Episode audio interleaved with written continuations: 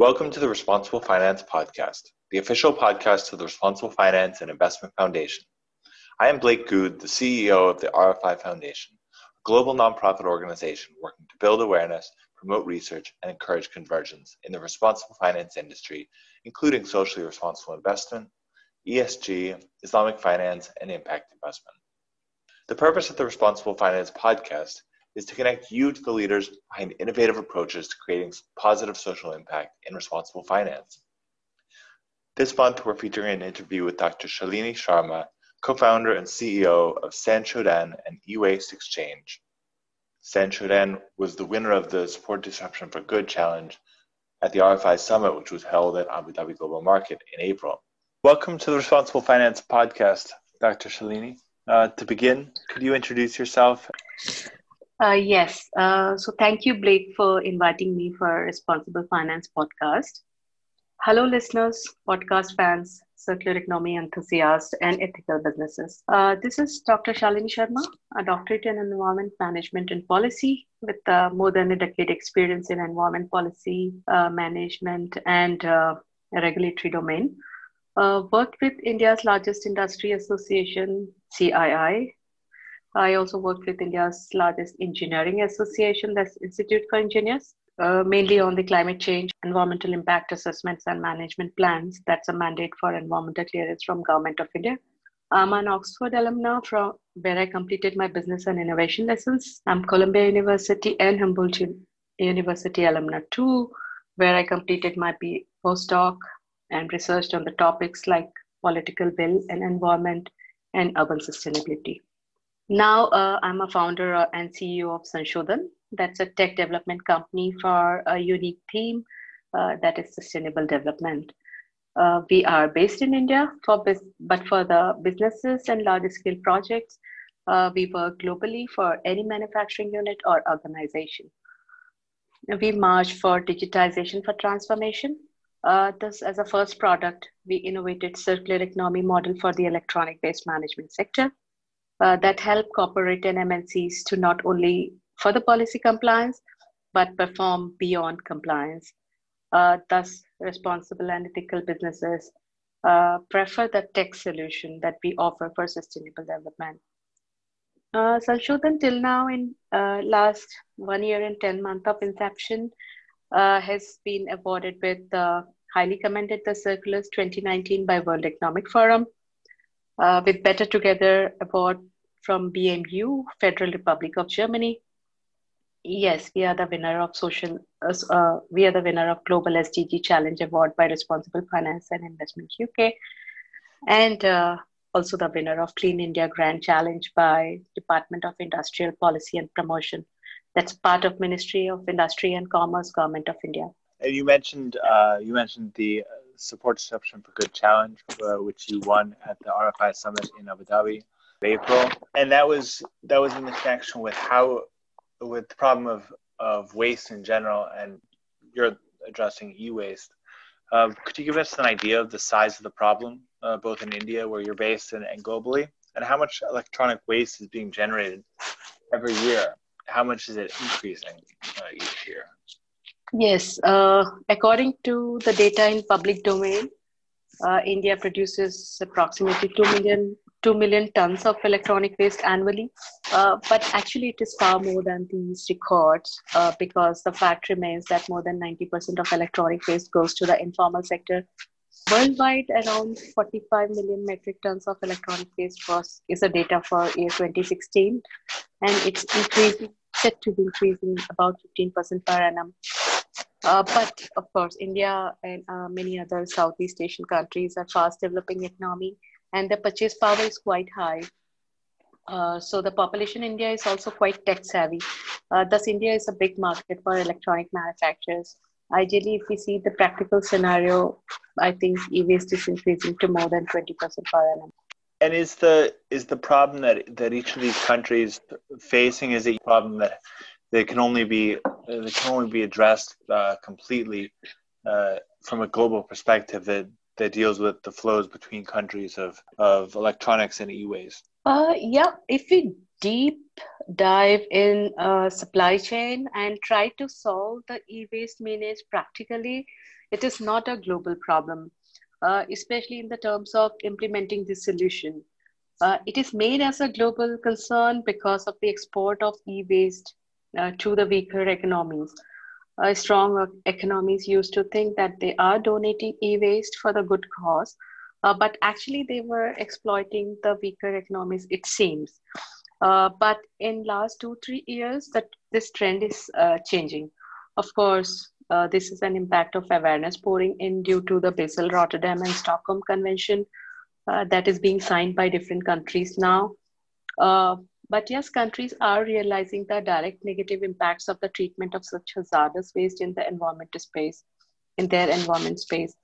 Uh, so e-waste menace, uh, plastic menace should be solved within the country. That is what I think uh, countries like USA, Canada, and others, when they export their e-waste to the countries like China, Bangladesh, or India, uh, now China and India, they have stopped accepting such imports to some extent. Uh, Bangladesh and China is also feeling flooded, so they are also trying to minimize the imports.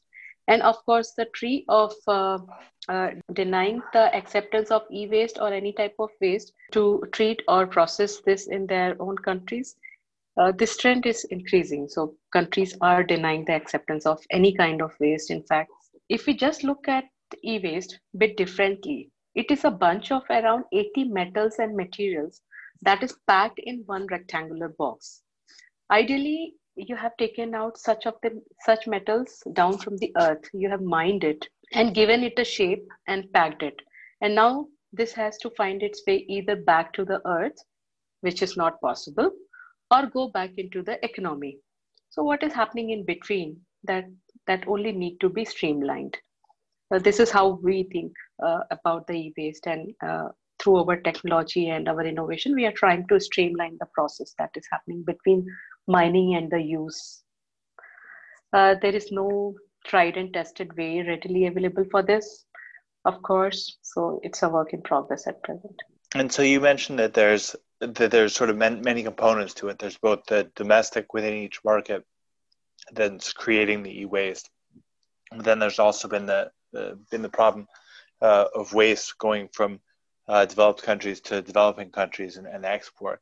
And it seems like it's a difficult problem to solve because there can be value created in the some of the recycling, but it's it, it doesn't seem like it's incentivized properly uh, for the best best handling uh, of the materials in the in the countries where the, the waste is created. How can those incentives be be improved in, in terms of uh, incentivizing uh, the producers and users of electronics to, to more properly dispose of that? Uh, Sanshodhan thinks coordination and communication is easy with the digital technologies and mediums that are available in market today. Uh, probably the scenario was not same five years back but now we are having industry 4.0 that is revolutionizing all the segments uh, so yes incentivizing against e-waste is not being done by the governments uh, at present and of course they cannot do it uh, so public private partnership is an ideal model uh, what we think for the e-waste management segment uh, we have been talking to some of the state governments in india on these lines we are yet to see the acceptance uh, maybe uh, due to the procurement and other related issues. But yes, any challenge in e-waste management sector can be solved at least in today's era. And we from Sanshodhan have innovated to ensure the last mile connectivity, coordination issues, incentives, policy compliance, IP protection, and end of life, and moved ahead to develop the circular economy model for the electronic waste management. And all this doable today, at least through the technology intervention. That is what we believe. And of course, it is uh, because in uh, we have even one live example from Government of India. Uh, there is a portal that is called as GEM portal for the procurement. So when we can have an online system that is a transparent system, technology-based system for the procurement, then why why not an online and transparent system for the reverse logistic also? So it is completely doable is that a is that a way that the companies that are participating in that uh, when they're when they're acquiring electronics can be um, become more focused on how to mitigate the, the risks that they might have from non-compliance with uh, with disposal in the future Uh, yes, currently they are. Uh, there is an EPR compliance as a mandate in uh, in place in India. Uh, so uh, there are some penalties also associated with it. Say in April 2019, the EPR for some of the companies was suspended, and and and they are quite a big electronic and electrical giants known worldwide.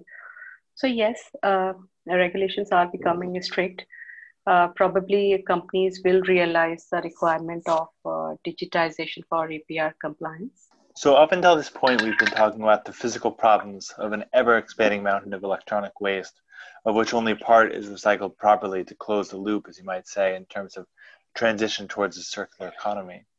There's a coordination problem that we just discussed, but from a financial perspective, it seems that the problem isn't solvable unless there's either a tangible benefit for people and for companies to properly dispose of e-waste or a substantial cost if it's not disposed properly. Uh, you mentioned that there are some penalties associated with non-compliance on the disposal, but have there been a- efforts to increase the incentives, either positive or negative, and have they been successful?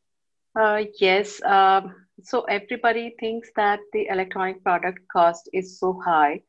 Uh, so like the purchasers, the buyers, they think that electronic product they they are so costly and they buy it at such a high cost. So when they invest so much while buying the product, then at least some part of that cost should come back to them while they dispose their electronic waste. And that's a key mentality behind uh, any user of electronic product here, at least here in developing countries. So while selling, no one sees e-waste as a waste. They say that still there is a small value involved in it, attached to it. Even for recycler, there is some value, maybe only good enough for him to sustain his expenditures, but some value is attached to e-waste.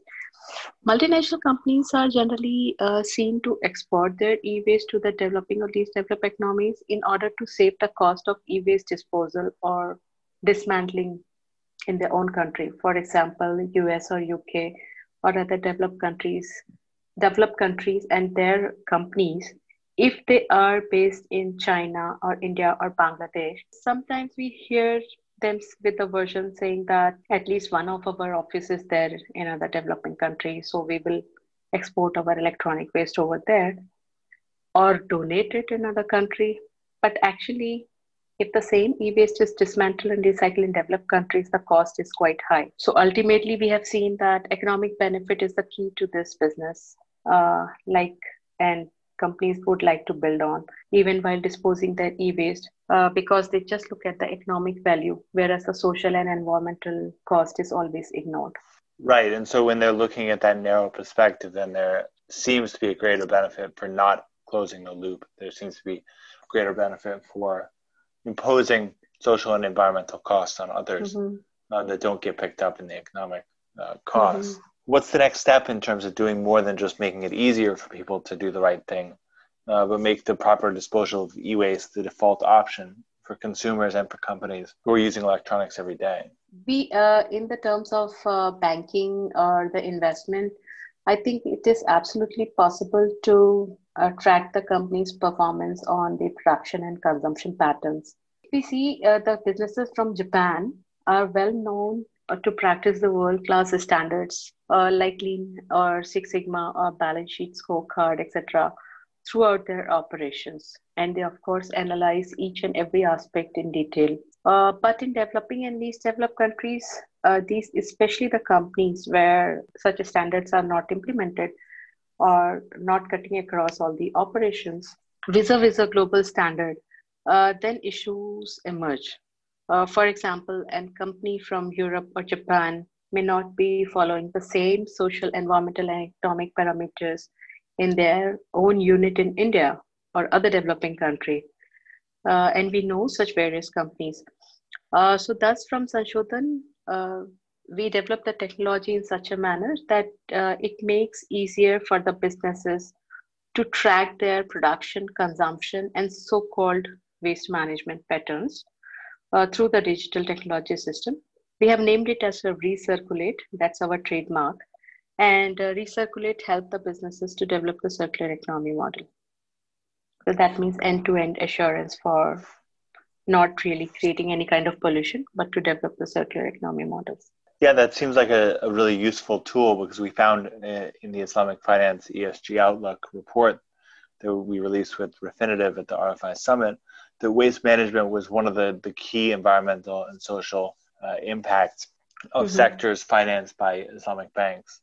And mm-hmm. it cross cut across most of the banks worldwide. And so if there if there's this problem where their immediate economic costs are lowered by increasing uh, indirect environmental and social uh, mm-hmm. costs on others, yeah, then that presents a risk that it um, that those externalized costs could one day come back and, and be internalized on the business. And so, yeah, as they're looking at what they're financing, mm-hmm. Um, mm-hmm. or that they can assess how how well the companies they're investing in and financing are managing their e-waste, it seems like that could be something that would be a valuable tool for them in managing their own their own risk yeah. from yeah yeah yeah this is the current requirement actually uh, because when the cost of uh, the waste management is externalized or the social and environmental costs are not considered uh, while developing or establishing or operating any business uh, then these kind of things happen that export of waste or ignoring the waste or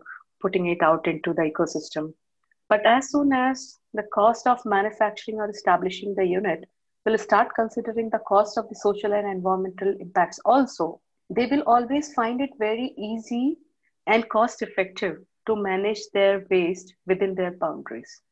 So I think the time has come that companies should start, uh, uh, say, managing or accounting the whole cost of setting up their business and and operating their business.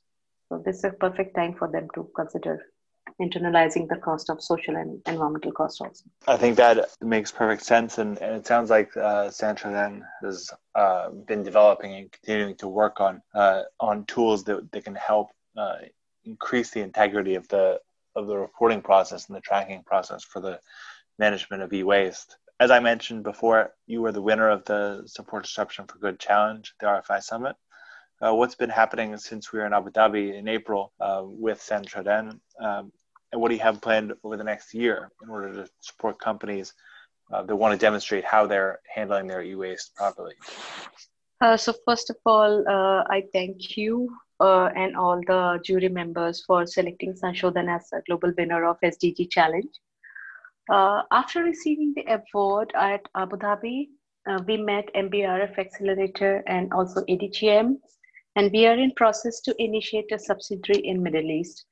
Uh, SDG Award has help, helped us uh, quite a lot to initiate this process, uh, which also means that it's a start for us to go global. Uh, we have uh, two responsible companies, that is multinational companies, keen to organize their electronic waste as well as all of their waste streams. So thus we are working with them at present. And we hope uh, that more responsible and ethical businesses will onboard to own recirculate uh, that sense Sanshodhan's innovation to organize uh, the e-waste and streamline all other kind of uh, waste uh, for building the value chains and circular economy. And uh, we can do it, of course, for any manufacturing unit or organization. Uh, also, we found that companies, those are having electronic waste and plastic waste EPR compliance as a mandate in, and they are not only in India, but they are global companies are keen to implement recirculate. Uh, thus, we are expanding in plastic waste management segment, textile and paper too.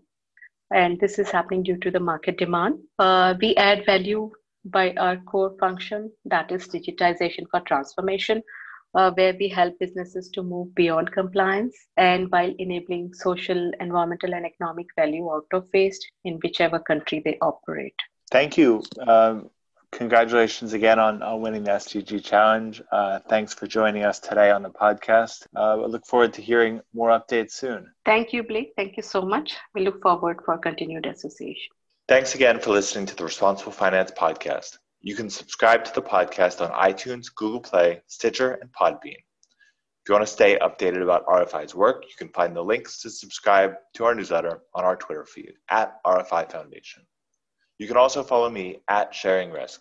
If you have suggestions about the podcast, drop us an email at info at rfi-foundation.org or tweet it to us at rfi foundation. Hope you'll join us for our next podcast.